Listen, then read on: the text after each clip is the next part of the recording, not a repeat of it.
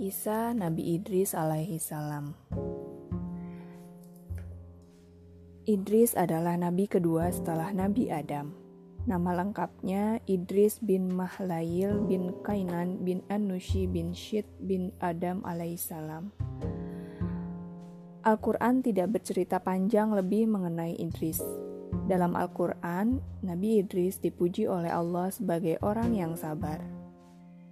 Dan ingatkanlah kisah Ismail, Idris, dan Zulkifli. Semua mereka termasuk orang-orang yang sabar. Kami telah memasukkan mereka ke dalam rahmat kami. Sesungguhnya mereka termasuk orang-orang yang soleh.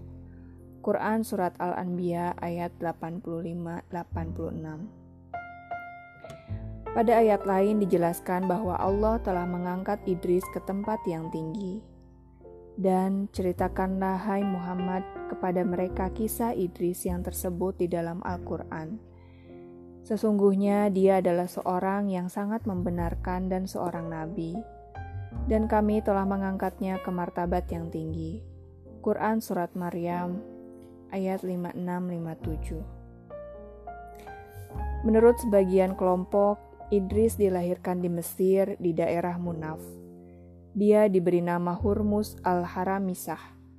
Kata Hurmus berasal dari bahasa Yunani Arnia, yang di dalam bahasa Arab menjadi Hurmus.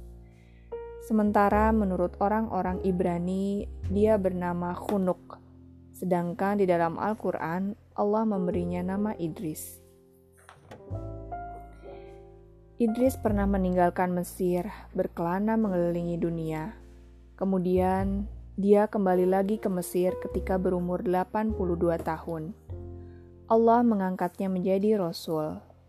Sedangkan kelompok lain mengatakan bahwa Idris dilahirkan dan dibesarkan di Babilonia. Idris adalah orang yang mula-mula pandai naik kuda, ilmu alam, tulis menulis dan berhitung.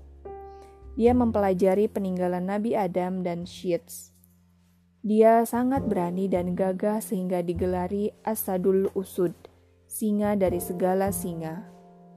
Diriwayatkan dalam Sahih Bukhari dari Anas bin Malik, ketika Rasulullah mihraj ke langit, beliau bertemu dengan Idris di suatu tempat.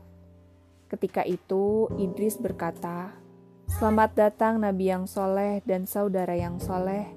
Maka Nabi Shallallahu Alaihi Wasallam bertanya kepada Jibril, Siapakah dia, wahai Jibril?